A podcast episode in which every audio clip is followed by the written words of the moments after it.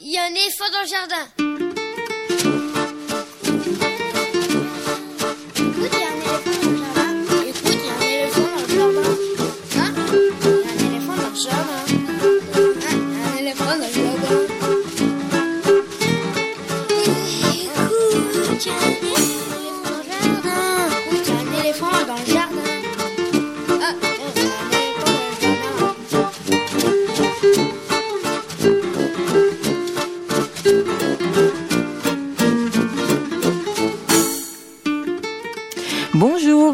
Soulet au micro pour l'actualité culturelle des enfants petits et grands en Ile-de-France.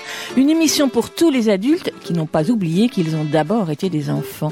Et encore une fois, et comme chaque mercredi depuis le début des mouvements sociaux, nous renouvelons notre soutien aux grévistes contre le projet de loi sur les retraites, aux manifestants face aux violences policières, avec encore une fois une pensée particulière pour les enseignants de la maternelle à l'université, dont le travail auprès des enfants et des adolescents est rendu chaque jour plus difficile à assurer.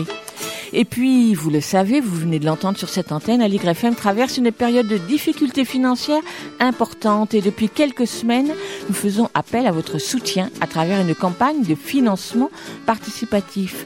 Nous organisons également une soirée de soutien mardi prochain, le 21 janvier, à laquelle de nombreux artistes ont accepté avec générosité d'apporter leur concours. Cette soirée se déroule à la Comédie Nation, au 77 rue de Montreuil, à Paris à deux pas de la radio. Et nous remercions grandement l'équipe du théâtre qui nous ouvre grand les portes. Vous pourrez y entendre et voir le duo Tamza, Estelle Menu, Roberto Giordi, François Stahl et bien d'autres. C'est à 20h, donc mardi prochain, à la Comédie Nation, et l'entrée est à 20 euros. Passons au programme de l'émission. On commence avec le petit papier d'Estelle, la revue d'Express, la revue de presse d'Estelle Laurentin. Ce sera dans quelques instants. Ensuite, coup de projecteur sur une maison d'édition jeunesse en région, comme on dit, à Marseille plus précisément, avec les éditions Le Port à Jony, qui édite des albums jeunesse et de poésie bilingue français-arabe, à la fois beaux et engagés. Rencontre avec l'éditrice Mathilde Chèvre, ce sera dans une quinzaine de minutes. Le Festival des rêveurs éveillés, festival de spectacle pour les 2-7 ans, proposé par la ville de Sevran depuis bientôt 30 ans, a commencé samedi dernier pour trois semaines. Rencontre avec son directeur Bruno Zappini, ce sera vers 11h30. Gabriel, Lucas et Augustine proposent leur chronique littéraire dans La cuisine d'Augustine et de Gabriel, ce sera vers 11h40. Et pour terminer, Lionel Chenaille lit un extrait d'un roman de littérature générale sur le thème de l'enfance. Ce sera quelques minutes avant la fin. À la mise en onde aujourd'hui derrière la vitre, c'est Gilles Brézard. Bonjour Gilles. Et puis ce matin, des infos sur les spectacles, les films, les CD, les livres pour les enfants qui viennent de paraître. Vous écoutez Aligre FM et nous sommes ensemble jusqu'à midi. Pas de, de nouveautés discographiques ce matin. C'est le début de l'année. Elles se font encore rares. Alors on enchaîne directement avec les petits papiers d'Estelle. Bonjour Estelle. Bonjour Véronique. Ça va être quoi le sujet? Euh, bah, Ça va être une interview aujourd'hui. Je vais on va presque pas m'entendre. Des vacances, finalement. Carrément, ça continue. C'est les petits papiers d'Estelle. Les petits papiers d'Estelle, une revue de presse qui parle des enfants et des ados. Bon alors chose promise, chose due, comme chaque mois les petits papiers interrogent euh, ceux qui font la presse culturelle enfantine. Et aujourd'hui, retour aux fondamentaux quand hmm. même, parce qu'on va parler de Paris Môme. Oh oui. Alors même si on connaît quand même tous, je pense, ce magazine gratuit, je fais un petit un petit rappel de ce qu'est ce journal. C'est un guide culturel bimestriel pour les parents des enfants de 0 à 12 ans à l'origine, mais maintenant avec aussi une rubrique ado pour les 12-18 ans.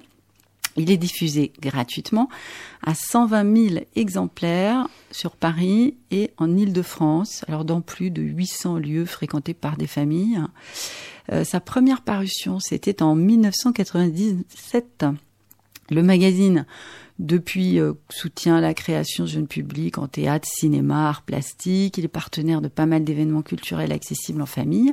Et puis, et ça, on le sait peut-être un peu moins, il organise des événements comme la fête de la musique pour les enfants à la Cité de la Musique, euh, parcours famille à la Nuit Blanche, cours de yoga géant au centre Pompidou, hyper détendant. Je ferais bien un cours de yoga géant au centre Pompidou là tout de suite maintenant, etc., etc. Alors les petits papiers sont allés rencontrer Chantal Herman. C'est elle qui a créé Paris Môme il y a donc plus de 20 ans et elle se définit elle-même comme euh, l'homme, enfin la femme orchestre du journal. Qu'est-ce que je fais exactement à Paris Môme ben, Je suis un peu le, chef d'orchestre en fait. Je fais euh, un peu de tout et euh, essentiellement euh, faire tout faire pour que ce, journal sorte. Donc à la fois le, la partie journal, la partie print comme on dit maintenant, et puis aussi tout ce qui le fait vivre, les partenariats, la publicité et euh, ce qu'on appelle les opérations spéciales, le site internet, les réseaux sociaux. Donc euh, voilà, tout ça. Puis bien sûr, toute la partie comptabilité. L'idée, elle est née euh, d'une part de la nécessité de d'avoir un, magazine qui, qui, parle de tout ce qu'on peut faire à Paris avec des enfants, alors tout ce qui est au niveau culturel, parce qu'on n'en connaît pas toujours le, spectacle, le bon spectacle à voir ou la bonne expo mais euh, aussi euh, faire découvrir euh, Paris aux enfants et Paris comme un, comme un terrain d'aventure. Donc il y avait y avait tout ça. Et puis il y avait aussi l'idée que moi je suis, je suis une province et, et c'est vrai que d'une petite ville, donc tout d'un coup je me suis rendu compte que j'allais élever moi-même mes enfants à Paris. Donc je me suis dit non mais il n'y a, pas a pas les fermes, il n'y a pas la campagne, mais par contre quand on traverse la Seine, on, on découvre un, un, paysage extraordinaire. Paris, c'est juste extraordinaire. Donc voilà, il y avait tout ça à découvrir aussi. Vraiment faire découvrir la ville aux enfants qui sortent pas toujours euh, de leur quartier ou de leur, de leur arrondissement. Comment est-ce que ça a évolué Paris Au départ, en fait, euh, Paris, euh, est, sorti tout seul, comme un grand. Il n'y a pas eu de, business plan, il n'y a pas eu d'investisseurs. c'est parti, voilà, on commence petit et puis on, avance. Et du coup, ben, la diffusion, elle s'est euh, imposée comme une diffusion gratuite. Et euh, l'IB, en fait, est, arrivé euh, seulement à partir du numéro 2, parce que moi, j'ai travaillé pas mal d'années à l'IB avant. Et du coup, quand j'ai sorti le premier numéro, je leur ai montré et ils m'ont dit, oh là là, c'est génial, c'est génial, on veut le diffuser. Parce qu'ils venaient, de faire une étude de, lectorat et en fait, ils s'étaient rendu compte que c'était le, journal qui avait le plus de lecteurs avec enfants. Donc voilà, on est parti avec Libé et, et, on s'est arrêté il y a 20 ans après. Et là, on continue euh, sans Libé, comme au début, comme le numéro 1. Ben voilà, alors Paris c'est un journal pour les petits, mais qui se débrouille comme un grand, sans libération. C'est vrai qu'on connaît pas forcément le, détail de, ce trajet du, journal, un peu technique, que Chantal a accompagné depuis sa création, enfin plus qu'accompagné. Euh, ce qui m'a intéressé aussi, c'était de, c'est de savoir dans quelle mesure ce journal, avec des parents qui ont peut-être changé quand même depuis 20 ans, avec euh, l'arrivée des réseaux sociaux, etc., est-ce qu'il a dû entièrement se transformer Est-ce que finalement il n'a pas tant changé que ça? Alors Chantal, bah, finalement, elle a fait une réponse euh, un peu de Normand, euh, assez assez nuancée. On, l'écoute. Alors les parents, les lecteurs de Paris Môme sont les parents, hein, puisque vraiment clairement euh, dans notre manière d'écrire, on, s'adresse aux adultes. Et c'est vrai que les parents ont changé. Hein. Entre temps, il y a eu il y a eu bah, l'évolution de la société qu'on connaît et puis surtout euh, Internet, euh, les réseaux sociaux. Donc euh, les parents sont plus du tout les mêmes qu'il y a 20 ans et donc les lecteurs sont plus les mêmes qu'il y a 20 ans, mais c'est toujours des parents. On a fait des, études de lectorat quand même ces, dernières années. Et voilà, le, le lecteur est une lectrice qui a plutôt entre 35 et, 50 ans et qui cherche des, choses à faire avec ses enfants, plutôt de qualité, plutôt culturelle. Et euh, on s'adresse aussi évidemment aux professionnels, à, tous les, musées, euh, toutes les institutions, euh, et aussi les professionnels de, l'éducation, tous, les, tous les professionnels en fait qui sont en lien avec des enfants en Ile-de-France. Paris Mob, dans, dans, dans, la forme et dans le fond, finalement, n'a pas tellement changé. Je dirais qu'il s'est énormément étoffé puisqu'on a commencé par un 16 pages et qu'aujourd'hui on en fait 56 plus tout ce qu'il y a sur le site et les réseaux sociaux.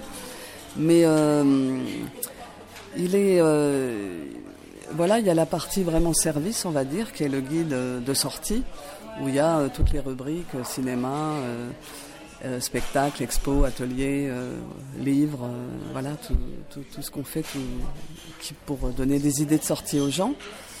Et puis après, il y a une partie qui est plus magazine, qui va traiter de, sujets euh, transversaux, mais euh, souvent euh, quand même à partir d'idées de, sortie, et qui sont vraiment là des, choses qui sont assez engagées sur des thématiques assez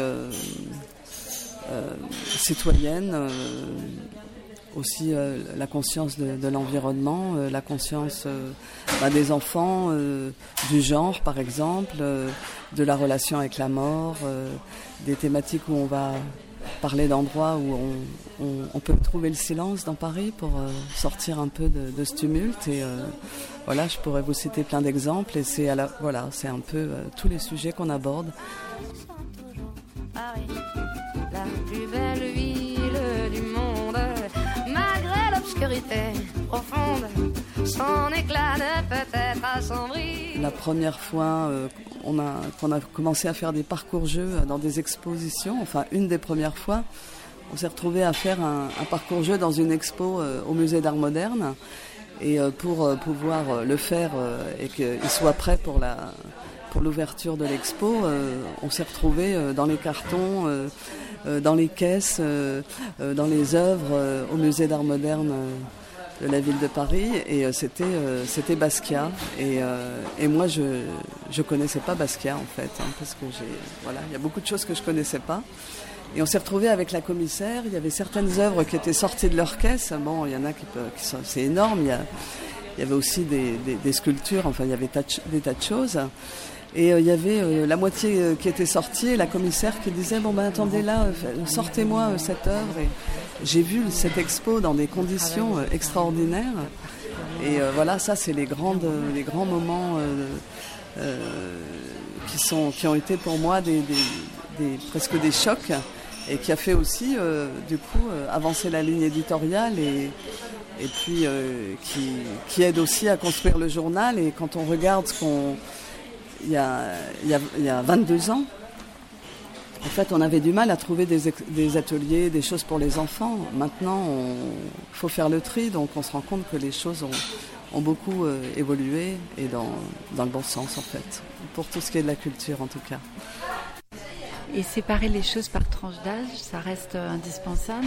Euh, Oui, parce que c'est vrai que souvent, voilà, on a un enfant de 6 ans et ça va pas être la même proposition que pour un petit de de deux ans ou même un ado, hein, puisque Paris on va jusqu'à jusqu'à 16 ans maintenant.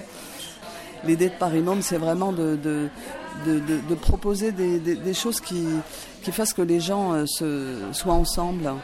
Donc, euh, parents-enfants particulièrement, parce que finalement, ça arrive pas si souvent que ça. On est quand même de plus en plus euh, individualisé avec toutes ces nouvelles technologies.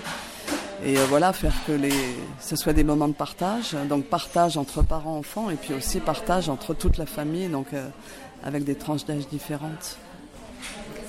Comment tu vois euh, l'évolution, la suite là, à court ou moyen terme de Paris Môme, ou qu'est-ce que tu aimerais que soit la suite?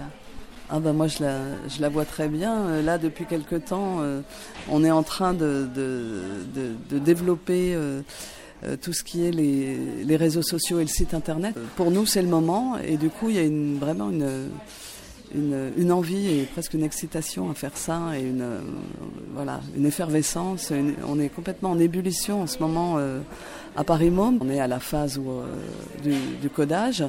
Et, nous, à côté de ça, on, prépare tout un tas de choses. Déjà, un peu des événements pour le lancement du site, mais aussi euh, voilà, des rubriques nouvelles, des choses nouvelles. Donc, puis à long terme, euh, moi je pense que tant qu'on reste euh, toujours près de, j'allais dire, près du cœur, près de, voilà, près de la nature, près de la, voilà, d'être en lien avec avec ce qui nous entoure, avec les autres, et, et un peu sortir de la consommation et, et sortir des écrans, euh, c'est l'avenir avec les enfants. Donc, quelle que soit la forme de Paris Môme, l'avenir, ce sera ça. Ça sera euh, loin des écrans. Paris, la plus belle ville du monde, malgré l'obscurité profonde, son éclat ne peut être assombri. Paris sera toujours Paris, plus on réduit son éclairage, plus on briller son courage, sa bonne humeur et son esprit. Paris sera toujours Paris. Bah ouais, Paris sera toujours Paris. Et Bah, puis, tiens. grâce à Paris Môme qui essaie de donner les clés de la ville aux enfants depuis plus de 20 ans et qui y arrive pas mal, il faut bien le dire, on a encore pas mal de surprises à se balader avec les enfants dans cette ville. Alors le prochain numéro sortira en février.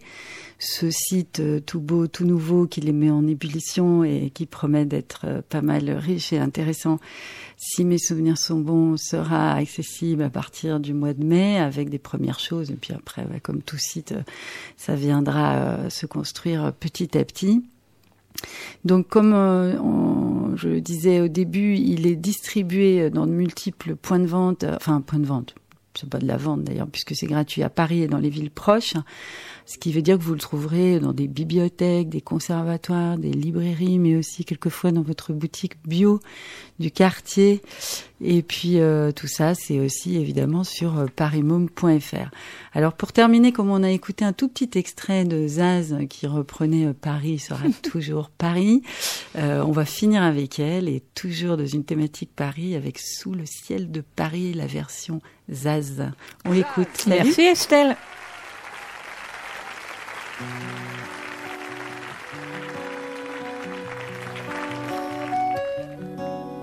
Sous le ciel de Paris s'envole une chanson. Hmm. Elle est née d'aujourd'hui dans le cœur d'un garçon. Sous le ciel de Paris marchent des amoureux. Leur bonheur se construit sur un air fait pour eux. Sous le pont de Bercy, un philosophe assis, deux musiciens, quelques badauds, puis des gens par milliers. Sous le ciel de Paris, jusqu'au soir vont chanter hmm, d'un peuple épris de sa vieille cité. Près de Notre-Dame, parfois trouve un drame. Mais sa Paname, tout peut s'arranger. Quelques rayons du ciel d'été, l'accordéon d'un marinier, l'espoir fleurit au ciel ciel de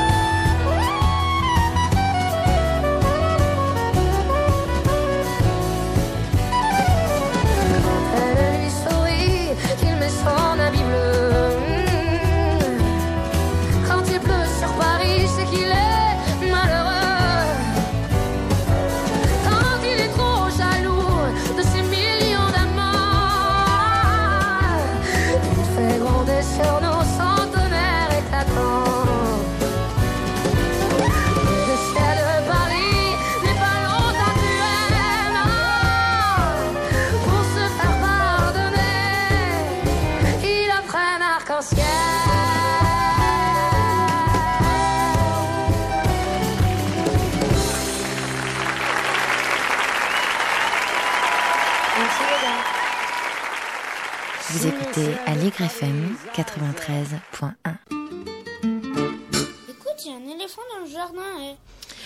À feuilleter chacun des albums édités par le port à on est vite saisi par la singularité de cette petite maison d'édition marseillaise créée par Mathilde Chèvre il y a plusieurs années et qui détonne particulièrement dans un paysage éditorial pour la jeunesse qui tend à s'uniformiser de plus en plus. D'abord, parce que les albums à la confection simple mais soignée et donc peu chère ne se distinguent pas par des formats hors normes ou une fabrication sophistiquée, mais par leur qualité esthétique et artistique, par les illustrations élégantes, douces, poétiques dans leur tracé comme dans leur couleur.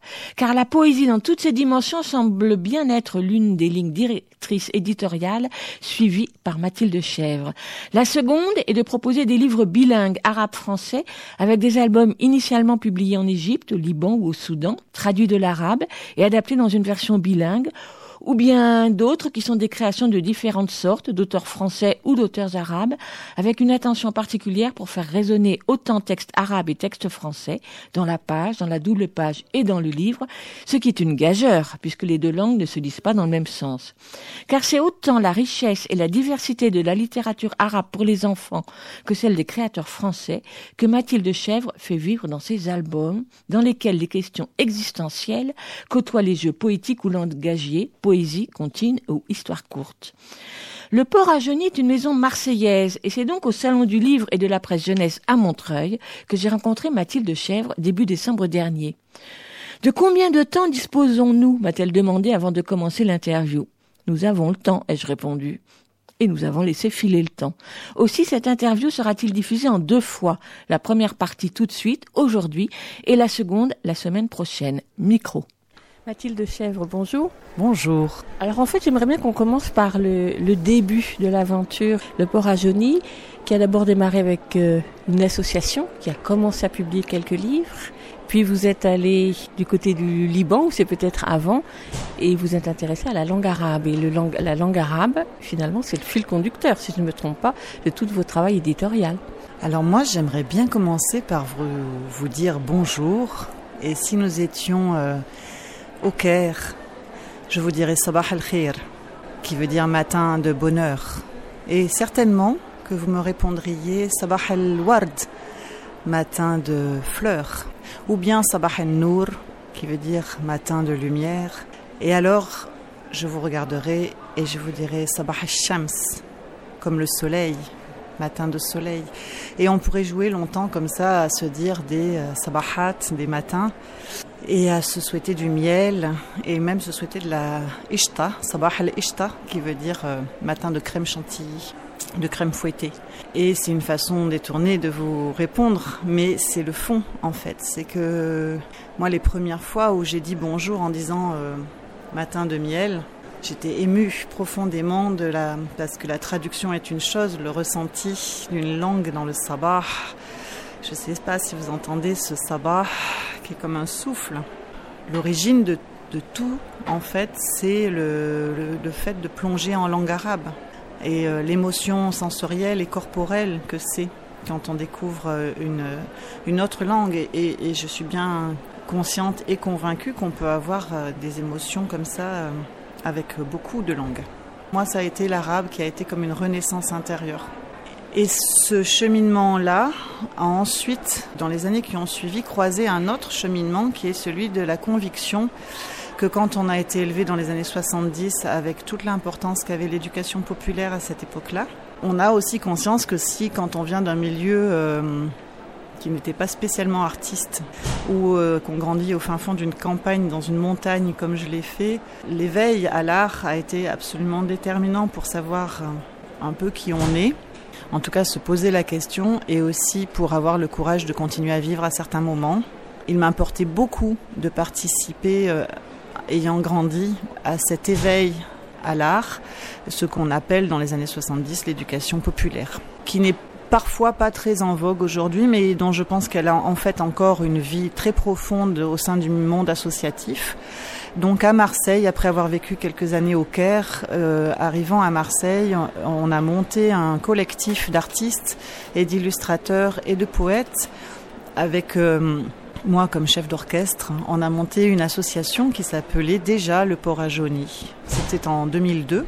Le Port à Jauni, aujourd'hui projet éditorial, c'est le chemin croisé, c'est la croisée des chemins de hum, cet éveil personnel à la langue arabe et de longues années vécues au Caire et à Damas. C'est le, la naissance du Port à Jauni à Marseille en tant que projet à la fois artistique de réaliser des livres en atelier d'écriture et d'illustration avec des enfants ou des adultes ou des euh, primo-arrivants ou des euh, jeunes en prison ou des gens euh, eux aussi enfermés dans des hôpitaux psychiatriques. Tout un tas de publics avec lesquels on a beaucoup travaillé et qu'on continue à travailler en posant la question de cette narration de soi et d'une narration textuelle et d'une narration graphique et comment est-ce qu'on articule dans un livre images et texte et en quoi est-ce que le fait qu'il y ait un grand espace blanc entre l'image et le texte, plus le texte est loin de l'image et mutuellement, plus la poésie est grande et plus le lecteur est convoqué. Ensuite, tout ce chemin-là a conduit au fait que je me suis dit, bon, il me manque vraiment profondément une chose, c'est le travail intellectuel, et je ne l'avais rencontré que dans le milieu universitaire. Je me dis que peut-être que quand on est moine, on a le loisir d'être un grand intellectuel. C'est en fait, c'est les deux endroits où j'ai rencontré des gens qui avaient une réelle exigence intellectuelle. Hein. C'est dans le milieu universitaire et chez les moines ou les sœurs. C'est-à-dire, c'est peut-être une forme de retrait du monde aussi, qui conduit à, à la distanciation qui permet d'être dans une exigence intellectuelle profonde, échapper à la temporalité. Et je me suis, je suis revenue vers les études d'arabe euh, bien plus âgée que ce que la plupart euh, d'entre nous le font, vers 35 ans, pour faire une thèse sur les livres pour enfants dans les pays arabes. Qu'a-t-on raconté aux enfants pendant 40 ans? En Égypte, Syrie, Liban, le choix géographique était déterminé par la maîtrise de, des différents dialectes, des différentes langues qui se parlent dans ces pays que je maîtrisais et aussi parce que, en termes éditorial, le Liban est un, pays où historiquement l'imprimerie est très puissante et l'Égypte est un pays où historiquement la création est très puissante. Donc voilà, la thèse euh, qui a fini par être publiée sous le titre Le poussin n'est pas un chien 40 ans de création arabe en littérature jeunesse. En quoi est-ce que cette littérature jeunesse est un reflet et un projet des sociétés? Tout ce chemin-là étant parcouru, en 2015, le Port à Jauni est devenu euh, une maison d'édition en tant que projet plein. Est-ce que ça a changé quelque chose dans votre démarche? Vous parliez d'éducation populaire, donc de travail avec euh, des personnes qui habitent euh, sur Marseille. Est-ce que le fait d'être devenu un, un projet éditorial à temps plein a modifié votre façon de travailler? Ça a changé tout. Enfin, en tout cas, je pense que c'est une démarche singulière qui est, et que le, projet éditorial est en soi une continuité du travail d'éducation populaire qu'on a fait. Et en fait, quand je dis que c'est un projet d'édition plein, cela ne veut pas dire à plein temps. C'est-à-dire que le Port à demeure une association et que je m'efforce à ce que le projet associatif reste majoritaire dans le budget du Port à. Quand je réponds ça a changé tout, c'est que le, la façon dont on génère les livres, dont on pense les livres, dont, les livres euh, arrivent à maturité, c'est exactement le même processus que celui de proposer un atelier d'écriture et de création, sauf que ce sont, c'est à des professionnels du livre, à des poètes, à des illustrateurs, à des peintres. Peut-être que je peux donner un exemple très précis qui me vient. On a publié un livre qui s'appelle El Karasi, les chaises.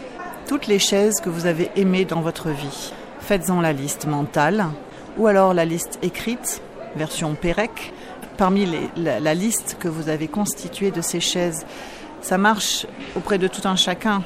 C'est-à-dire que l'objet comme convocation de la mémoire, c'est un processus poétique, c'est un procédé poétique très fréquent dans le monde arabe. On pense tout de suite au café de Mahmoud Darwish, qui est le moment du café comme convocation de la mémoire.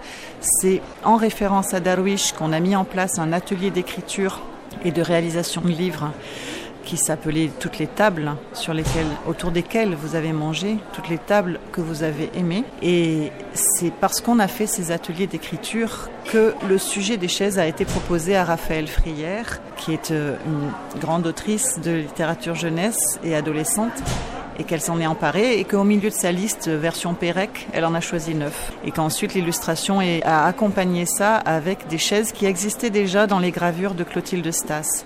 Là où je dis que ça détermine tout, c'est que pourquoi est-ce qu'on a eu cette idée de faire travailler des gens en écriture sur les tables autour desquelles ils ont mangé? Ben Parce qu'on intervenait à la Valentine, qui est une prison pour mineurs à Marseille, et que on était euh, supposé les, les, faire parler de leur vie, et que la, la parole était particulièrement bloquée et mutique. Il n'était pas question d'arriver en disant alors, euh, mon brave, vous avez beaucoup souffert. Parlez-moi de votre voyage. Bien sûr, on n'avait pas l'intention de faire ça, mais on est quand même tombé sur un os, malgré le fait qu'on on était prévenu et que, ben, je sais pas un on de majesté, parce que ce sont des ateliers qu'on réalise en collectif, à plusieurs. Là, on était deux avec Thomas Azuelos qui est un illustrateur et moi j'étais euh, censée animer l'atelier d'écriture et je suis allée voir euh, mon collègue et ami du port euh, Mohamed Abbas, Abbas, auquel j'ai dit je ne sais pas comment les débloquer ces jeunes, ils sont complètement distants. Il m'a dit ben les chaises la table, l'objet comme convocation de la mémoire. Donc c'est parce qu'on a des écueils en termes d'animation, des renouvellements d'idées à générer en permanence, qu'on nourrit aussi le catalogue.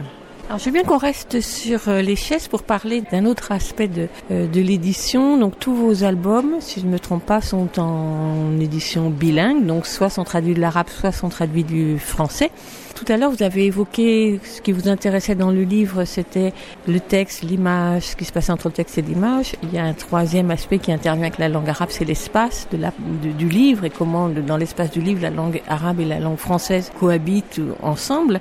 Et donc, ce qui m'a frappé avec les chaises, c'est, je me suis posé cette question-là, c'est qu'effectivement, ce sont neuf textes de chaises. Il y a une certaine évolution dans le choix des chaises Est-ce qu'on peut lire dans les deux sens de la même façon? Parce que les chaises qui sont évoquées à la fin ne sont pas du tout du même type que les premières. On va partir des chaises et c'est une question qui se retrouve dans l'ensemble du catalogue. S'il y a un principe de base, une question première qui s'est posée au moment de faire des livres bilingues, c'était au moment où je faisais ma thèse donc en Égypte, Syrie et Liban. Nombreux sont les éditeurs libanais en particulier qui euh, se posent la question du plurilinguisme parce qu'il faut vraiment être français pour penser qu'on perd son identité en parlant plusieurs langues.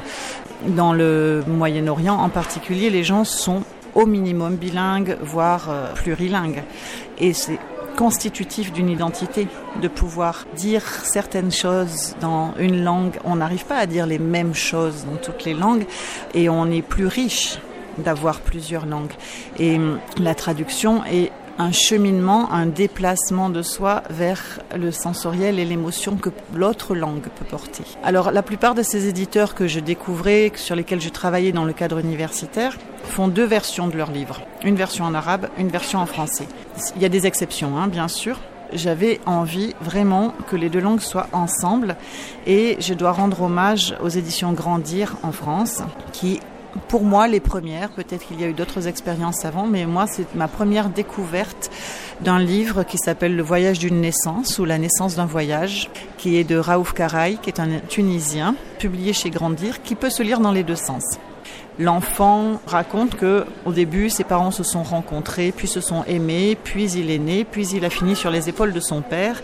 Et dans le sens arabe, il est sur les épaules de son père et il dit mais j'ai pas toujours été là et il remonte jusqu'à la rencontre des parents. Le tissage, là, était réel.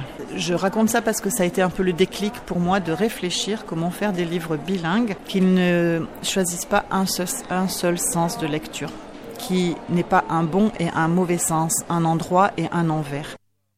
Après tout, que font les tables tournantes? Elles tournent. Et les plaques tournantes? Elles tournent aussi. Et les escaliers roulants? Ils roulent. Et le soleil couchant? Il se couche. Et les mains courantes? Elle court. Et l'horloge parlante Elle parle. Et les tambours battants? Ils battent. Et les bras ballants? Ils ballent. Alors, les chaises volantes Elles, volent. Elles volent avec les tapis et les poissons volants. Elles volent comme les biches et les cerfs volants.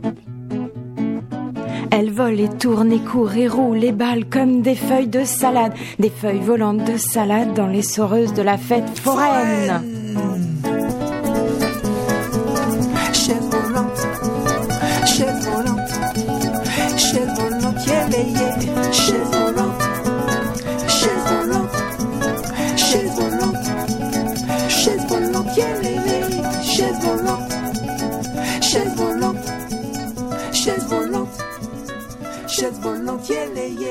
Chaise volante. في النهاية ما الذي تفعله الجسور الدوارة؟ تدور.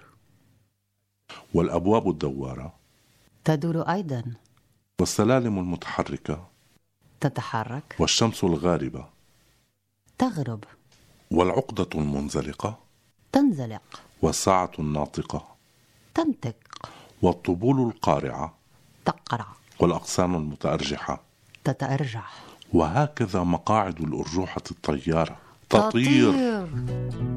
تطير مع بساط الريح والسمك الطائر.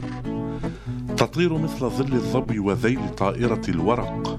تطير وتدور وتنزلق وتتحرك وتتأرجح مثل أوراق خس وريقات خس في نشافة مهرجان الألعاب.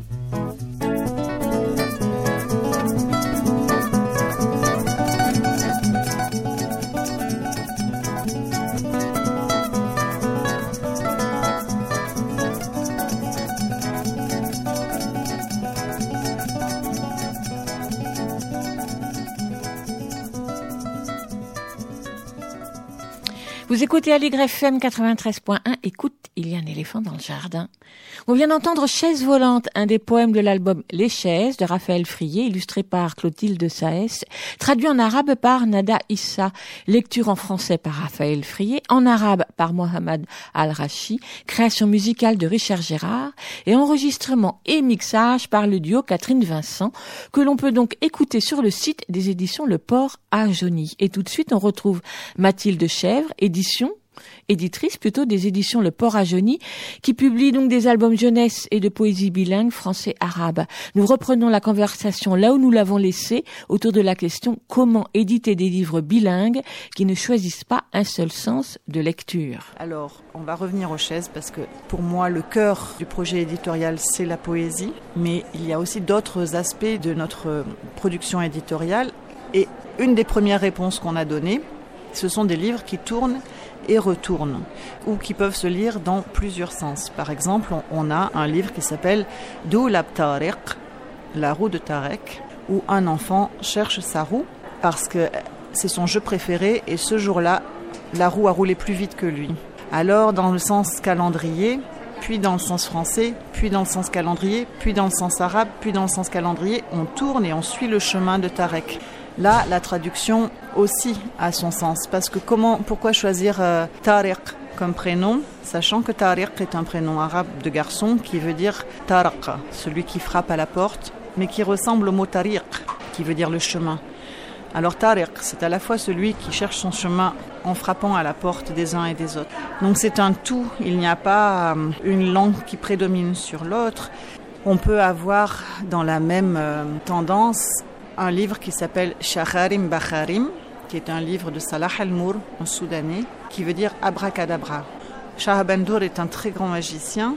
Il arrive, on lit dans le sens arabe, de gauche à droite. Il arrive, on l'applaudit. Il dit toujours fermez les yeux, faites un vœu, jala jala, shaharim bakharim, abracadabra. Les tours se succèdent. Il s'appelle Shah Bandour, il n'est vraiment pas comme les autres. Il dit toujours faites un vœu, fermez les yeux. Le public est enthousiaste et une grande clameur s'élève pour le magicien. Le livre est terminé. On l'ouvre côté français et on commence à le lire. Le magicien arrive, il s'appelle Shah Bendour, il fait des tours pas comme les autres et les tours se succèdent. Les deux langues sont l'une à côté de l'autre et le livre peut se lire comme un palindrome, Bob, B-O-B, B-O-B. Ça, c'est une première réponse technique, euh, presque matérielle et très ludique. Et j'ai beaucoup apprécié de transformer ce qui pourrait être un écueil ou une contrainte éditoriale en jeu. Et c'est une consigne qu'on donne donc quelquefois à des auteurs ludiques. Ensuite est venue la question de si on met les deux langues ensemble, on traduit. Qu'est-ce que traduire veut dire Bien sûr, euh, dans une première occurrence, traduire veut dire passer d'une langue à la- à l'autre. En arabe, traduire, ça, se dit naqala. Ça se dit tarjama, mais historiquement, ça se dit naqala, qui vient de naql et qui est le, le transport. Aujourd'hui, naql, c'est les transports en commun. On se déplace, se déplacer, changer, faire un petit décalage sur le côté. Vous retrouvez avec un livre qui, mais il est à l'envers, mais il tourne pour la roue de Tarek. J'ai reçu plusieurs euh, coups de fil de bibliothécaires qui me disaient, je crois que mon livre est monté à l'envers. Et le silence qui suivait suffisait pour qu'ensuite elle me dise parfois Ah, comment ai-je fait pour ne pas le voir? Je, vous assure que je ne suis pas raciste. Et on entend bien dans la présence de la langue autre ce déplacement parfois qui amène ce genre de réflexion. Justement, le but, c'est qu'on voit, pour ce qui est de la France, la langue arabe écrite dans un, contexte artistique et poétique. Alors, euh, dans cette première occurrence de traduire, la question est venue de euh, qu'est-ce qu'on traduit de l'arabe? Là, je suis allée secouer le shakshuka, le cocotier de ma thèse, et j'avais 120 albums à disposition, parmi lesquels piocher.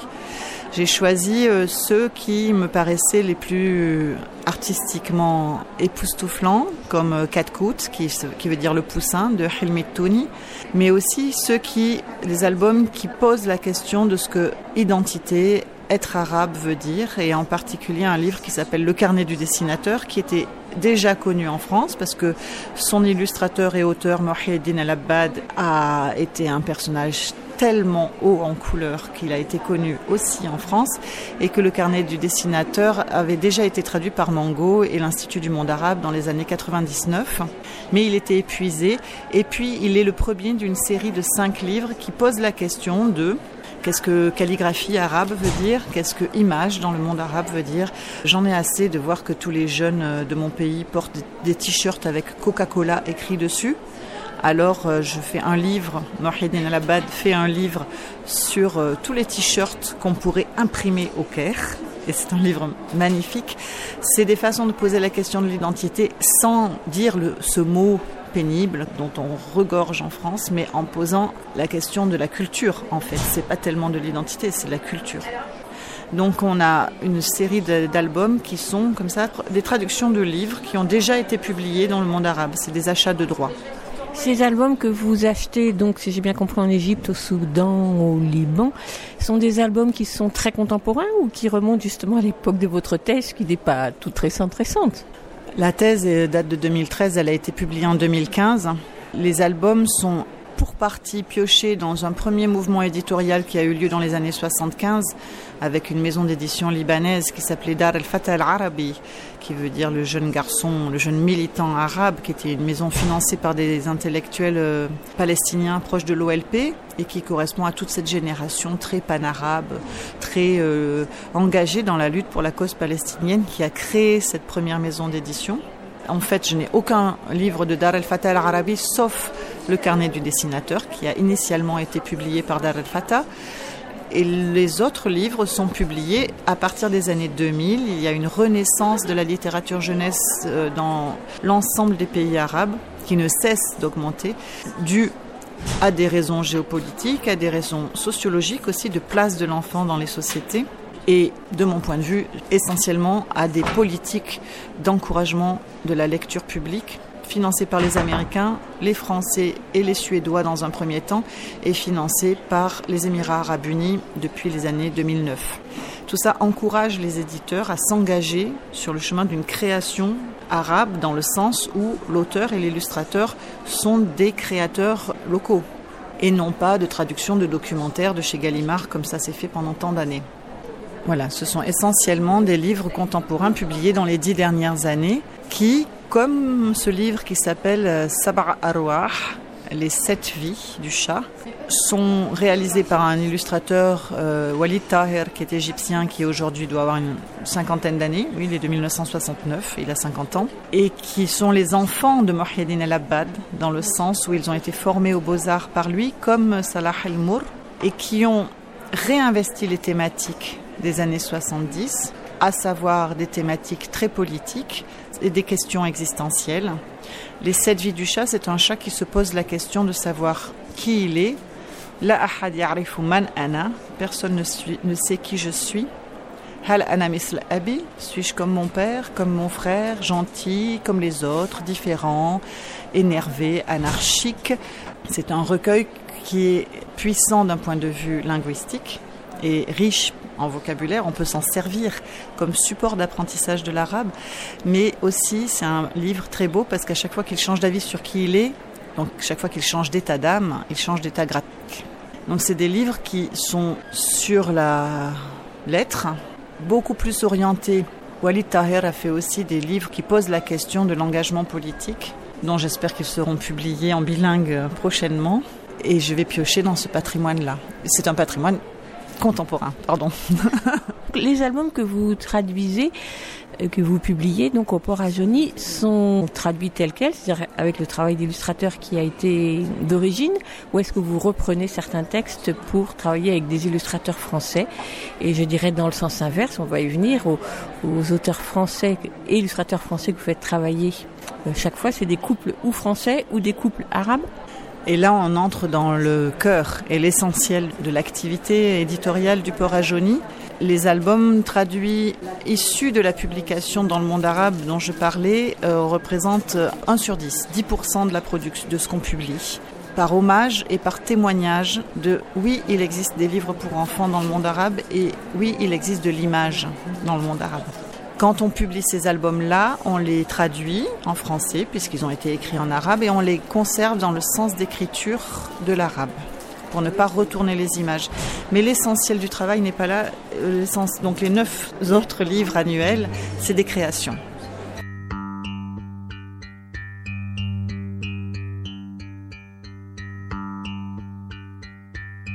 Le chat du four à pain. En sortant de la maison, à gauche, tout de suite, il y a un four à pain. Depuis les toits, on le voit fumer. Mais de la rue, c'est juste une ouverture. À peine une porte. Sur son étal, qui est une vieille commode, les pains ronds et plats s'empilent facilement.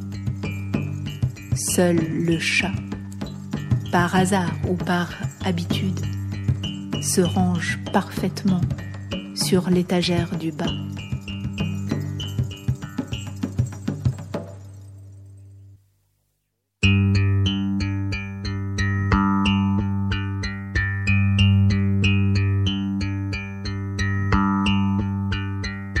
قطة المخبز عند الخروج من المنزل إلى اليسار مباشرة هنالك مخبز.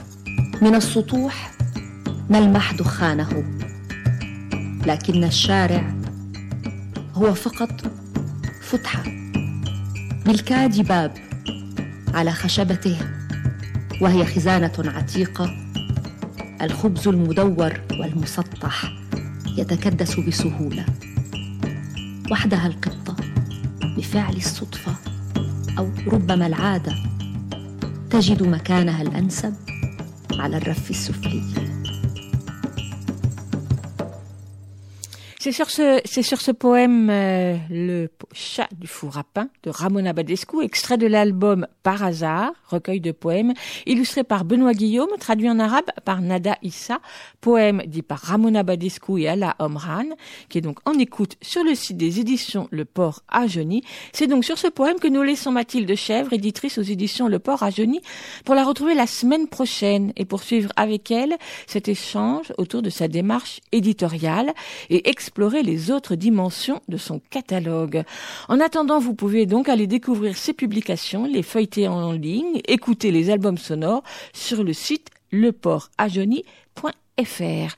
Vous écoutez FM 93.1, l'émission Écoute, il y a un éléphant dans le jardin, l'émission sur l'actualité culturelle des enfants.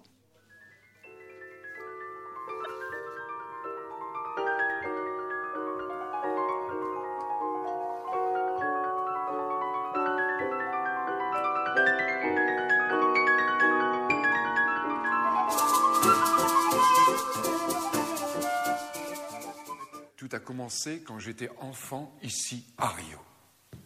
Ah, je me souviens que la première fois que j'ai entendu un moustique me demander Hé, ne bouge pas, j'ai un peu soif, je vais te piquer. Ça m'a fait bizarre. Là, il m'a saisi et soulevé au-dessus du sol. Waouh Et Rio Vue d'oiseau, c'est beau Et ce condor, quelle élégance battement de ses ailes, on dirait du violoncelle.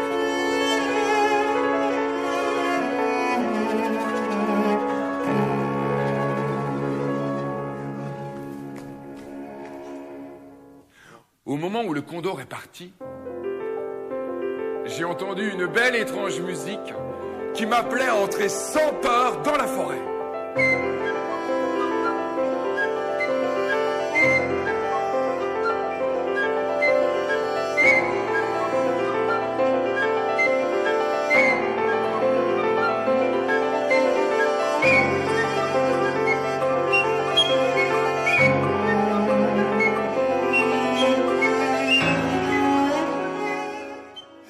Excuse-moi, je te laisse. Je suis un serpent si sensible, si tu savais. Tu me parles d'un carnaval. J'irai si j'arrive à serpenter un siècle jusqu'à Rio. Allez, salut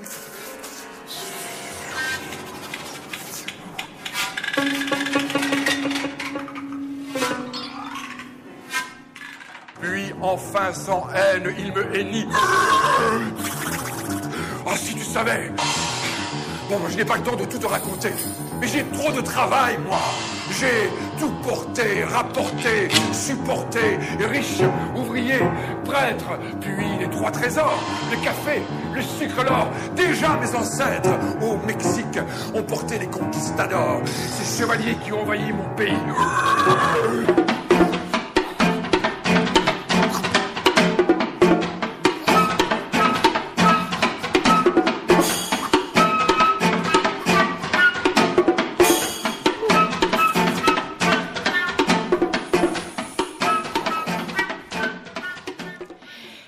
D'entendre un extrait du spectacle musical Le Carnaval des animaux sud-américains de la compagnie Alma Viva, musique et conception d'Ézéchiel Spuukes, sur un texte de Carnorac interprété par le comédien Elliot Genico. Créé l'année dernière, ce spectacle musical de la compagnie Alma Viva est tout aussi raffiné et exigeant que ses précédents, Ombrechito, Monsieur Satis, Sortilège et Carafon, avec euh, l'objectif affirmé de faire découvrir la musique contemporaine aux enfants à travers une histoire prenante, mais aussi les musiques traditionnelles sud-américaines. Alma Viva s'est saisie du thème de la suite musicale de Saint-Saëns en l'inscrivant dans le contexte sud-américain. Le fil conducteur de l'histoire, de la fable plutôt, un narrateur qui a le pouvoir de comprendre les animaux, raconte. Un jour, un immense condor, ancien dieu dans un temple de Machu Picchu, venu tout droit des Andes, le charge de partir en voyage le long des routes d'Amérique du Sud. Sa mission Entendre les histoires, les joies, les souffrances de ces animaux et les convaincre de venir à un grand carnaval. Et c'est surtout à travers la plume légère et poétique de Carnorac, qui donne la parole aux toucans, aux jaguars, aux perroquets et aux autres animaux, c'est surtout le prétexte pour évoquer l'histoire des colonisations et des migrations croisées du XXe siècle, celles qui ont fasciné ce, fasciné, qui ont façonné ce continent et ses habitants au fil du temps. Autant de témoignages et de secrets à découvrir. Sur scène, les différents instrumentistes, piano, flûte, violoncelle, percussion, sous la direction d'Ézéchiel Spuukes, qui est également au piano, accompagnent le narrateur dans un décor à la fois sobre et évocateur dans la mise en scène de Linda Blanchet. Voilà, voilà un superbe spectacle pour les enfants comme pour les adultes.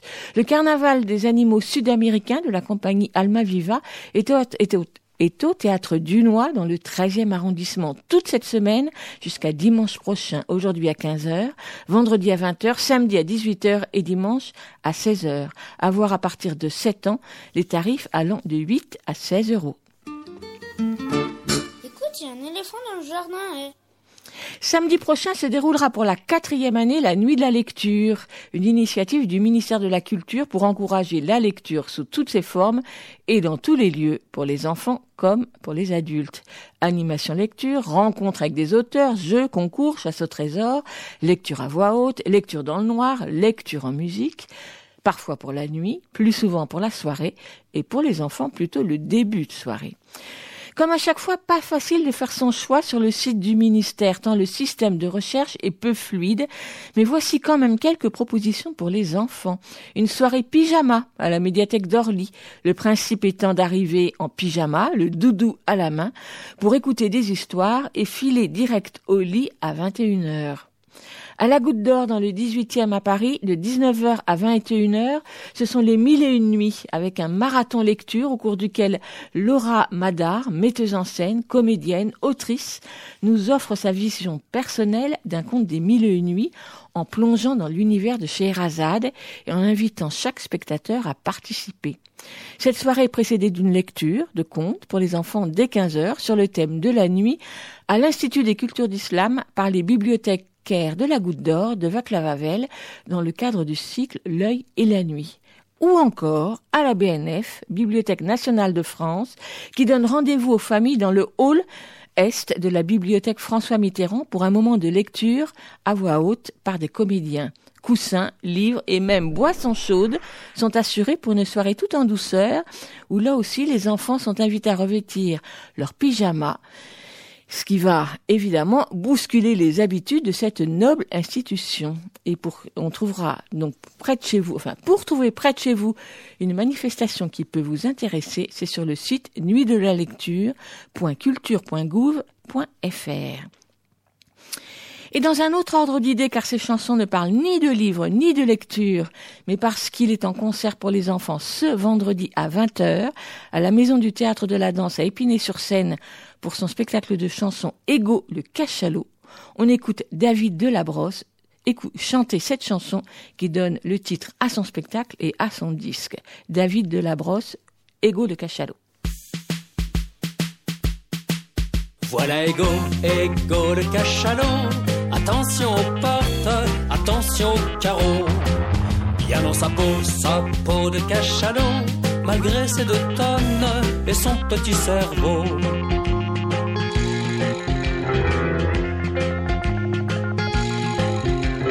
Ah, qu'il est beau cet égo gonflé de la sorte, avec ses biscottos et son grand short. Sur son petit vélo, il fend l'air tel héros. L'air désinvolte. Voilà Ego, Ego le cachalot. Attention aux portes, attention aux carreaux. Bien dans sa peau, sa peau de cachalot. Malgré ses deux tonnes et son petit cerveau.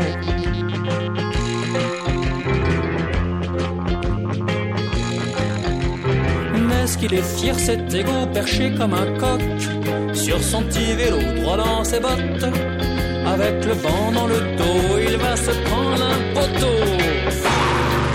Ou un de ses potes. Voilà Ego, Ego le cachalot Attention aux portes, attention aux carreaux. Bien dans sa peau, sa peau de cachalot Malgré ses deux tonnes et son petit cerveau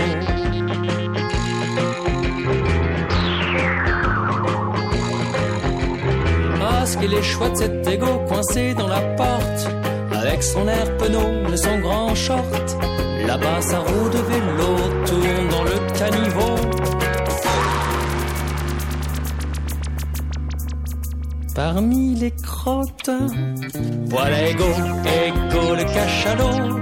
Attention aux portes, attention aux carreaux Bien dans sa peau, sa peau de cachalot Malgré ses deux tonnes et son petit cerveau.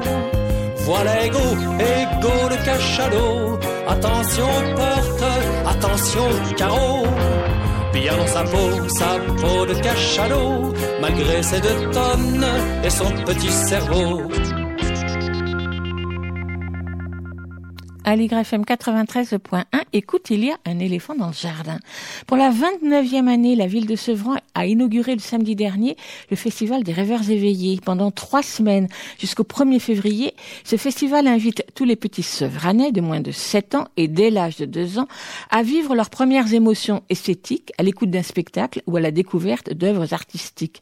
Tous les petits Sevranais, cela veut dire que tous les enfants des classes de maternelle assistent à au moins une des propositions pendant le temps scolaire, mais comme chaque spectacle est aussi programmé hors temps scolaire, on y revient en famille, d'autant que les tarifs sont inférieurs à 5 euros.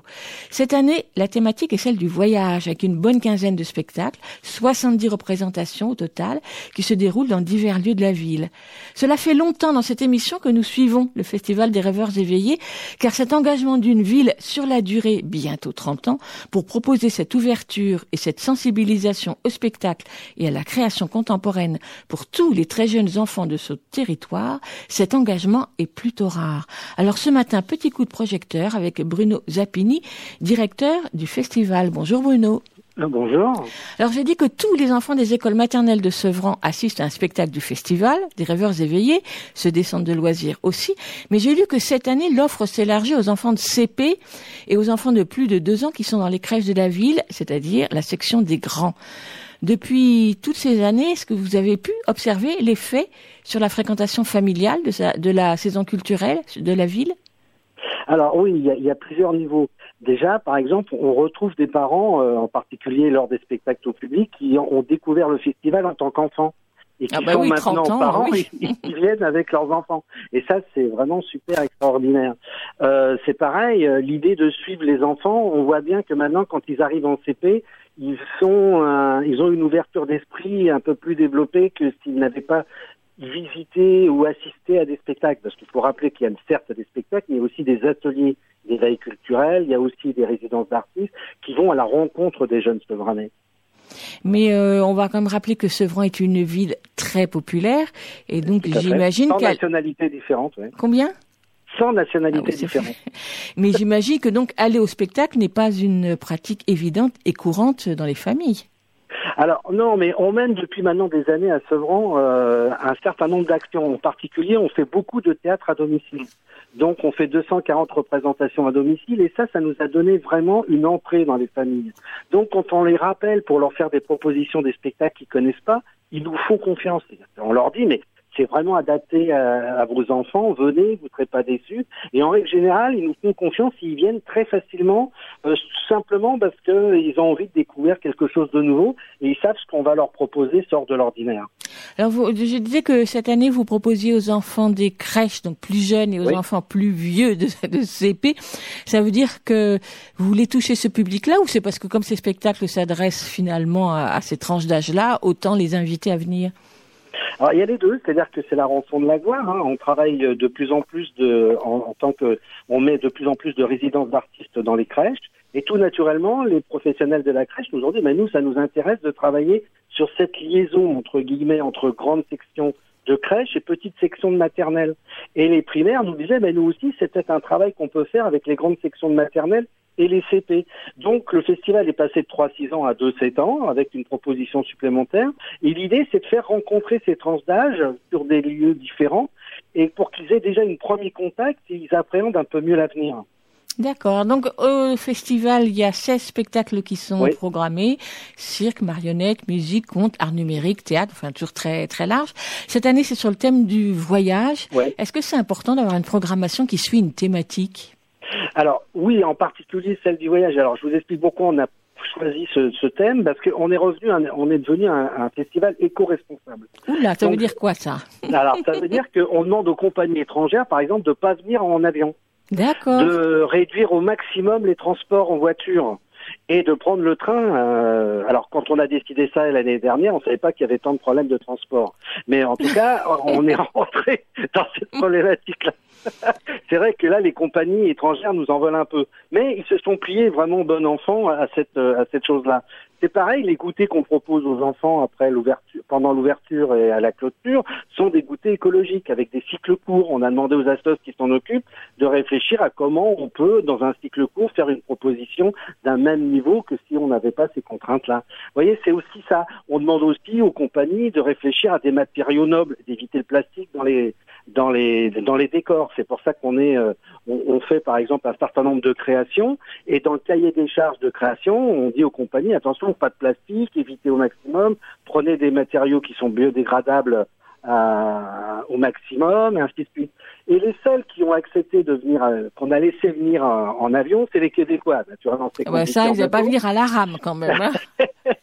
Mais on leur a demandé de pas venir pour trois dates et repartir. Donc on a organisé une tournée en France. Parce que c'est vrai que prendre l'avion pour trois dates, c'est-à-dire deux jours, et repartir, eh ben, on s'est dit, bah, à l'occasion vous êtes en France, essayez de rester dix jours et on essaiera de vous programmer dans différents lieux. C'est aussi ça, d'essayer de donner un peu de responsabilité quand on dit festival éco D'accord. Et une, je suppose, une autre ligne directrice de votre festival, c'est de faire euh, découvrir la création dans, dans tout ce qu'elle a de plus innovant. Donc les spectacles que vous proposez sont assez récents. Il y a, j'ai Ouais. vu qu'il y avait deux créations. Alors parmi tous les spectacles, moi j'en connais seulement deux, comme quoi il faut que je vienne bien, à venir. Donc euh, celui de la compagnie du loup Ange, Sauvage, Ouais. un spectacle de musique au clavecin et qui spectacle, mêle euh, ouais. avec les airs numériques très très beau, très élégant, très euh, très mystérieux aussi. Et puis le Comment moi je de la compagnie Tourneboulet avec de Ouais. spectacle de Marie Leva- Levavasseur qui était d'ailleurs venue à ce micro en parler. Alors je vais pas vous demander de présenter les 14 autres parce qu'ils sont quand même euh, ça fait beaucoup mais lesquels vous auriez envie de mettre en avant? Bah là, par exemple, on fait venir une vieille compagnie italienne, Mano Viva, pour le spectacle Mano Viva. Euh, c'est euh, des gens qui sont dans le cadre de la marionnette euh, depuis une quarantaine d'années. C'est la compagnie Droma Silvita. Et euh, leur spécificité, c'est que c'est de la marionnette de doigts. C'est-à-dire que tout leur spectacle est fait et joué avec des marionnettes qui sont en bout de doigt. Donc c'est tout petit fait original. C'est tout petit, mais tu vois, les marionnettes, elles crachent le feu. euh, euh, c'est un cirque, ils font du funambule. C'est extraordinaire et c'est fascinant. Parce que c'est une autre façon d'aborder la marionnette. Donc ça, C'est une ça- vieille compagnie italienne, mais en tout cas, on est très content de les accueillir cette année. et donc le spectacle s'appelle Mano Viva, la main euh, la main vivante. la main vie, euh, parce que c'est des, des- des marionnettes de doigts. Un autre spectacle que vous voudriez Bah, mettre en avant? écoutez, on a Hand- Hands Up qui vient de qui vient de d'Hollande, oui. c'est la compagnie Léo. Alors c'est nous, on- ça fait 20 ans qu'on travaille avec eux, et là il vient avec son nouveau spectacle, et c'est de faire un travail poétique autour des balles de ping-pong. Et c'est extraordinaire. De choses aussi simples, il arrive à faire quelque chose d'extraordinaire. Alors il était à Avignon cette année euh, en juillet. Ça a été l'un des spectacles pour enfants qui a eu le plus de succès parce qu'il est fascinant quoi. Avec pas grand chose, il arrive à, à passer un message poétique qui est extraordinaire. Alors quand vous allez faire votre sélection de spectacles, qu'est-ce que vous avez comme idée en tête? Qu'est-ce que vous voulez privilégier? Alors, il y a deux choses. Quand je vais faire ma programmation, il y a d'abord, on s'appuie sur le thème qu'on a déterminé. Donc, j'essaye de voir un petit peu les spectacles qui regroupent les thèmes. On commande aussi des spectacles quand on n'en trouve pas, quand on veut faire des créations. Mais je me laisse aussi l'opportunité d'aller voir des choses que je connais pas. Ah, c'est pour ça que j'en vois entre 350 et 400 par an. Mais dans ces dans ce, dans lot-là, il y en a bien un tiers que je n'ai jamais vu, que je ne connais pas, mais que j'ai envie de découvrir. Alors l'avantage qu'on a, c'est qu'on a un festival connu et reconnu maintenant, donc on a énormément de propositions de compagnie. On doit en recevoir 12 par jour à peu près. Donc c'est vrai que c'est plus facile qu'il y a 30 ans. Ça, qu'il c'est y a sûr. 29 ans. Ah, quand on a débuté, euh, je me souviens très bien, d'abord il s'appelait le festival en culotte courte au départ, et c'est quand on a commencé à travailler sur l'égalité femmes-hommes qu'on s'est dit on peut plus le laisser avec ce label-là, et c'est devenu le festival des rêveurs éveillés, Euh, parce qu'on veut faire comprendre aussi aux enfants euh, l'égalité homme-femme ou femme-homme, elle doit arriver dans la société, et c'est par l'éducation des enfants qu'on arrive à faire avancer ces idées-là. Et donc, par exemple, vous choisissez des spectacles qui sont sur cette thématique? Voilà, alors là, si vous voulez, là j'ai choisi par exemple les, les 16 spectacles, il y a autant d'hommes que de femmes, ça c'est la première contrainte. Mais autant d'hommes sur scène que autant d'hommes de metteurs en scène que de régisseurs. C'est-à-dire qu'on essaye de, de respecter une parité et on y arrive assez facilement. Ça veut dire qu'on s'engage vraiment dans cette égalité et on pousse tous les professionnels à rentrer là-dedans. Et donc, il faut donc bien éplucher tous les dossiers. Eh oui, c'est aussi des contraintes qu'on impose aux compagnies, mais ils nous connaissent maintenant, ils savent que c'est une de nos préoccupations. Donc euh, on arrive très facilement, hein, c'est plus, plus c'est beaucoup plus simple que par le passé. Autre aspect du festival, il ne se déroule pas seulement à la salle des fêtes ou dans les deux salles, de, les deux centres culturels de la ville, mais aussi dans les centres sociaux ou dans les bibliothèques. Exactement, on est dans neuf lieux et l'originalité cette année, c'est qu'on est aussi chez l'habitant. C'est qu'on a mis en résidence des, euh, des auteurs, euh, Panda Diouf, qui vient faire un travail de trois séances chez l'habitant. L'idée, c'est de faire découvrir la littérature enfantine euh, pour cette tranche d'âge-là, de lire avec les parents et après d'inviter les voisins et les amis à une lecture publique. Donc ça s'appelle Scènes à partager. et scènes à partager. Et là, on vient d'apprendre qu'ils seront programmés au Festival d'Avignon. C'est-à-dire que les familles qui auront fait cette lecture, j'ai trouvé une possibilité d'une programmation euh, le 12 ou le 13 juillet sur Avignon. Donc, on va amener les familles et les enfants aussi à découvrir un environnement qu'ils connaissent pas. Et l'année prochaine, on espère en faire encore davantage. Donc là, ces scènes à partager, ça se déroule dans combien de familles cette année? Là, cette année, deux, c'est trois séances pour chaque famille, c'est trois séances de deux heures. Euh, donc, on a, on a fait un, un, un galop d'essai, quoi, en quelque sorte. Et l'année prochaine, j'espère qu'on va pouvoir multiplier les propositions. C'est pour ça qu'on travaille aussi avec le Conseil général pour qu'on puisse s'appuyer sur leurs artistes et leurs écrivains qu'ils ont en résidence. Donc là, si j'ai bien compris, c'est Panda Diouf et Alice Noireau. Alors, c'est Panda Diouf seul pour l'instant. D'accord. C'est, on a retenu que celle-là parce que c'était compliqué pour nous, euh, parce qu'on est une petite équipe. Hein, aller chez les gens, ça prend du temps. euh, ça nécessite que bon, on, on soit pas pressé, qu'il y a un certain cocooning à respecter. Donc, il va falloir aussi que si on multiplie ce genre de propositions l'année prochaine, on embauche quelqu'un qui suive un petit peu plus précisément les, les propositions. Alors, dans les années au cours des années précédentes, euh, dans chacune des bibliothèques de la ville, elles sont cinq, si je me souviens bien. Quatre. Quatre. Il y avait une, une exposition d'illustrateurs.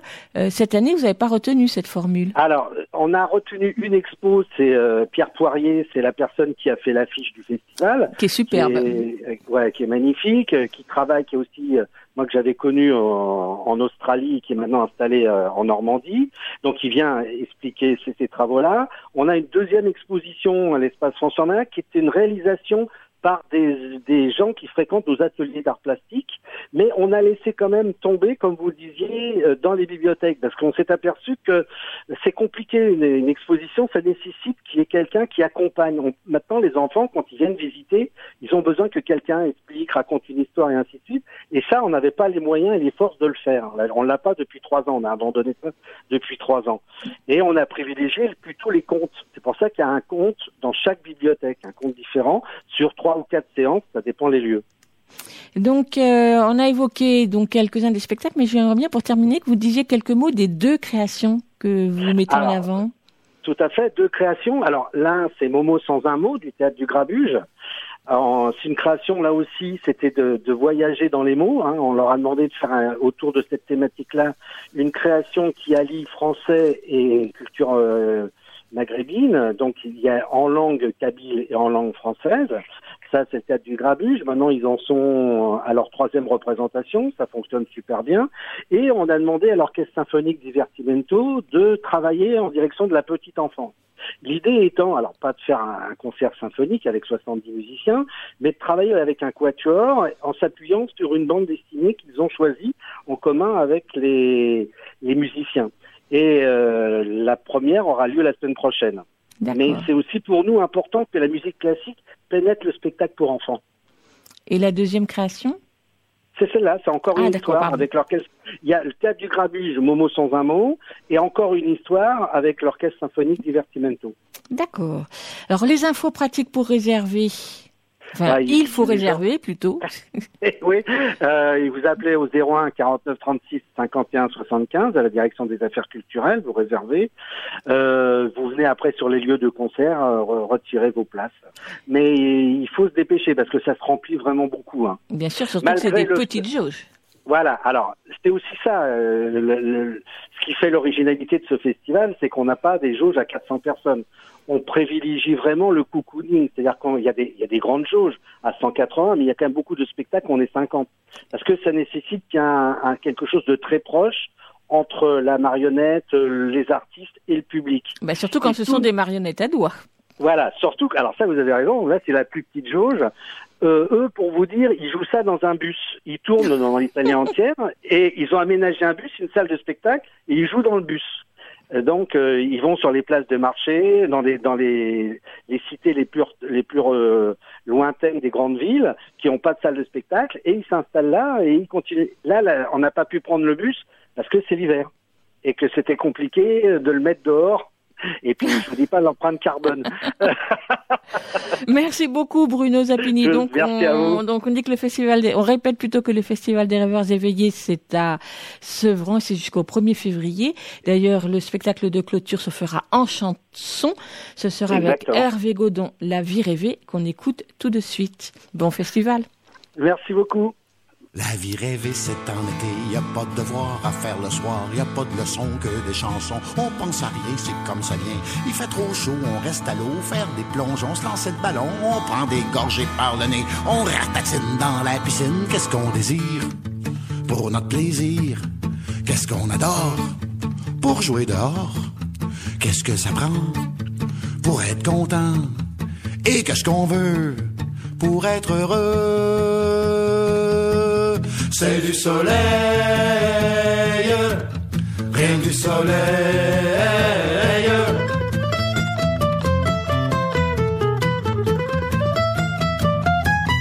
La vie rêvée, c'est en été.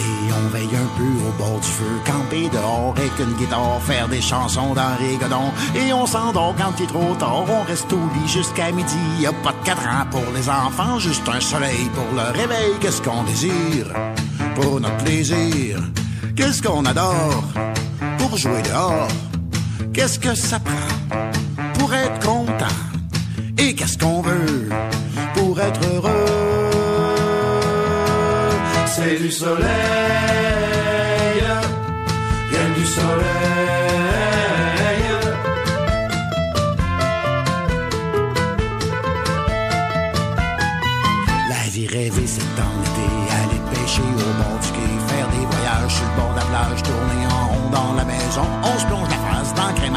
ça dégouline sur nos bottines. On se bourre la fraise avec des framboises, puis on se défrise au monsieur frise. Qu'est-ce qu'on désire? Pour notre plaisir? Qu'est-ce qu'on adore? Pour jouer dehors? Qu'est-ce que ça prend? Pour être content? Et qu'est-ce qu'on veut? Pour être heureux? C'est du soleil,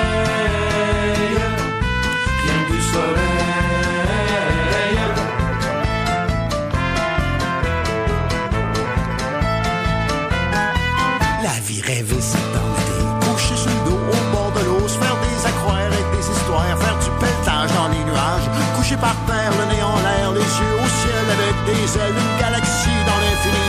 J'ai à cheval dans les étoiles, qu'est-ce qu'on désire pour notre plaisir? Qu'est-ce qu'on adore pour jouer dehors? Qu'est-ce que ça prend pour être content?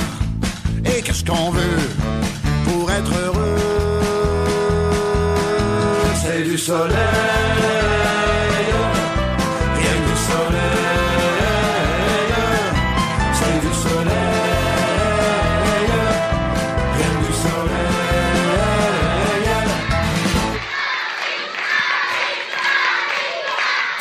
Hervé Godon qui sera en concert donc le samedi 1er février à 15h à la salle des fêtes de Sevran.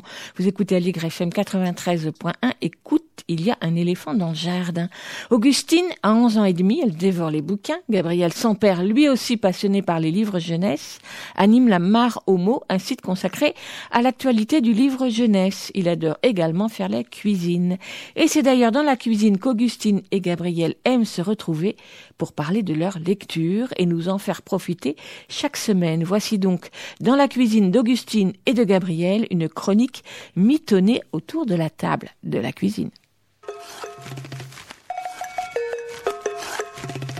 Dans la cuisine d'Augustine. Et de Gabriel. Ah tiens, ça y est, t'as fini Harry Potter? Oui.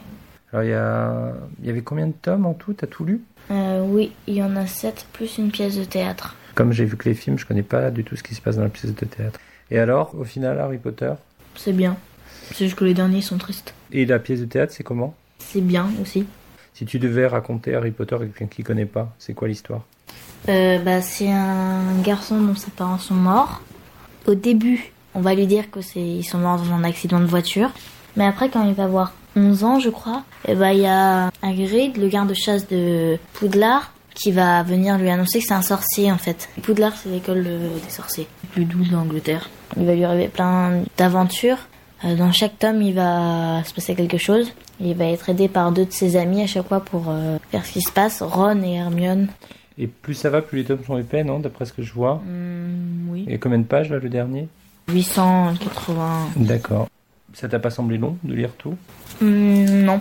T'as été surprise un peu par euh, ce qui se passait? Tu t'attendais un peu à ce qui allait se passer ou pas du tout? Hmm, Il y a des trucs non, il y a des trucs oui. Je ne demande pas trop quoi pour pas révéler. euh, Oui. Voilà. Et t'as tout aimé? Non, parce qu'il y a des moments tristes. Toi, tu préférais que ce soit jamais triste? Bah non, c'est pas ça, c'est que c'est vraiment triste.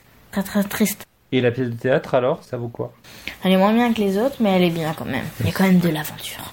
Est-ce que c'est intéressant de lire les livres quand on a vu les films?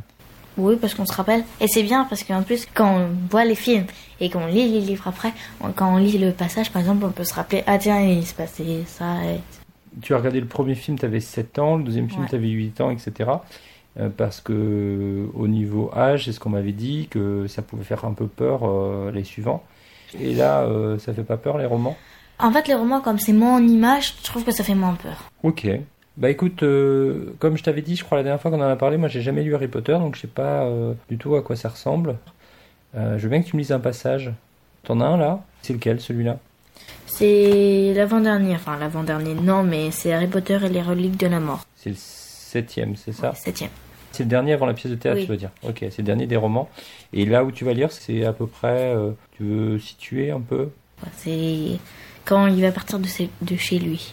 Harry remonta l'escalier 4 à 4 et revint dans sa chambre juste à temps pour voir par la fenêtre la voiture des Dursley tourner au bout de l'allée et s'engager dans la rue. Le chapeau haute forme de Dalus était visible entre la tante Pétunia et Dudley, assis à l'arrière. Arrivé à l'extrémité de Private Drive, la voiture prit à droite, ses vitres étincelant d'un reflet écarlate à la lueur du soleil couchant. Enfin, elle disparut. Harry prit la cage d'Edwige, son éclair de feu et son sac à dos. Il promena une dernière fois son regard sur sa chambre anormalement bien rangée, puis d'une démarche que ses bagages rendaient malaisés, il redescendit dans le hall où il posa cage, balai et sac à dos au pied de l'escalier. Debout dans le silence, il éprouvait une étrange sensation à la pensée qu'il allait sortir de cette maison pour la dernière fois. Ok. Donc je trouve ça chouette que tu, que tu les aies lus, que ça, reste à la mode. Ça paraît très bien écrit en plus toujours. Bah, moi je voulais te parler d'une BD, ça s'appelle Marzi, une enfance polonaise, 1984-1989. Ça vient de sortir là en fin d'année dernière. Tu vois, c'est un gros tome. C'est une compilation de, BD. Ça fait 200 pages. C'est vraiment dense. Enfin, c'est assez long à lire et c'est assez passionnant. En fait, c'est l'histoire d'une d'une jeune polonaise. Donc dans les années 80, c'est une époque qui va pas forcément te parler, avec des choses qui vont pas forcément te parler. Enfin, des noms comme Lech Walesa ou Solidarność, c'est des mots qui me parlent, mais toi non. Bon, il est question de son enfance et donc de bah, des jeux, euh, des jeux d'enfance, euh, du fait qu'elle veuille pas manger certaines choses, euh, qu'elle fait la guerre euh, avec sa mère parce qu'elle a pas envie de manger ça, le fait qu'elle regarde à la télé ou donc tout ça, ça peut te parler. C'est la vie de la vraie autrice de la BD, un scénariste, on dit en BD, Margina Sowa. Elle a raconté sa vie à l'illustrateur qui a fait la BD avec avec tout ce qu'elle lui a raconté, toutes les anecdotes. Alors c'est passionnant au niveau au niveau histoire, au niveau différence de culture, différence d'époque. Ça montre que finalement tu vas trouver plein de points communs alors que tu vis pas la même dans le même pays. Et puis bon, ça parle du, communisme, ça parle de ces années-là euh, en Pologne où il fallait faire la queue dans les magasins pour avoir euh, le moindre la moindre chose à manger et, et souvent quand ils arrivaient, quand ils avaient fini de faire la queue, tu verras, il y a plus rien. Ça parle aussi de Tchernobyl, l'explosion de la centrale nucléaire de Tchernobyl. Moi, j'ai trouvé ça vraiment passionnant. Je te dis, je sais pas exactement combien de tomes il y a à l'intérieur. Et là, c'est vraiment, oui, c'est le tout début de l'histoire.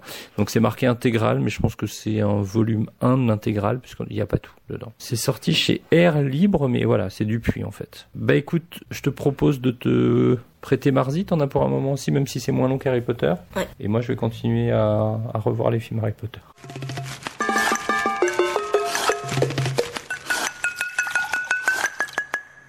Augustine a présenté donc la série Harry Potter de J.K. Rowling qu'elle a enfin terminée. Tous les tomes sont publiés chez Gallimard Jeunesse. Gabriel, quant à lui, a présenté Marzi, intégrale. Effectivement, c'est le volume 1, Une enfance polonaise, 1984-1989, qui regroupe les tomes 1 à 4, scénario de Marzena Sowa, dessin de Sylvain Savoya, édité chez Dupuis dans la collection Air Libre, et qu'il fait, et donc ce volume fait 220 pages. La série a commencé à paraître en 2005. La prochaine. À plus. À la prochaine. À plus. On ne retrouvera pas Lionel Chenaille. Le train a eu des soucis. Vraiment, il n'a pas de chance ces dernières, euh, ces dernières émissions. J'espère qu'il pourra arriver en entier la semaine prochaine et j'espère bien pouvoir vous retrouver mercredi prochain sur Aligre FM 93.1. Je vous souhaite une bonne journée. Un grand merci à toute l'équipe autour de Gilles derrière la vitre qui a assuré la technique et à midi pile, vous retrouvez les programmes de Cause Commune sur les 93.1.